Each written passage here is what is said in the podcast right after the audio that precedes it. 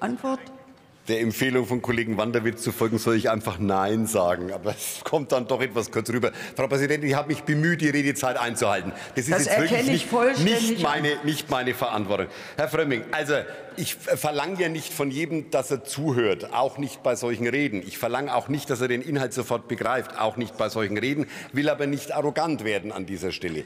Keiner der Redner hier hat betont, dass alles in Ordnung ist. Also da muss man dann schon wirklich auch geneigt sein, in eine Diskussion miteinander zu treten. Das ist das eine.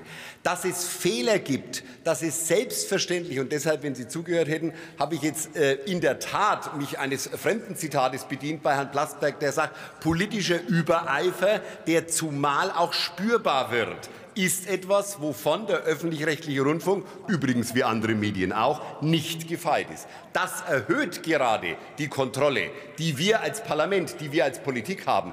Und deshalb hat es überhaupt keinen Sinn, alles outzusourcen. Wir geben jede Form von politischer Verantwortung ab. Wir haben schon mal die Frage der Finanzierung outgesourced. Macht jetzt eine Kommission. Sie machen den Vorschlag, nehmt es doch in eine Enquete-Kommission. Also wir müssen uns als Politik schon selber darüber einig werden, wie wir die Kontrolle, zwar nicht die inhaltliche, sondern ausschließlich die logistische äh, Kontrolle tatsächlich der Reformbedürftigkeit des öffentlichen Rundfunks regeln. Dafür braucht es tatsächlich Ihres Hinweises nicht. Danke.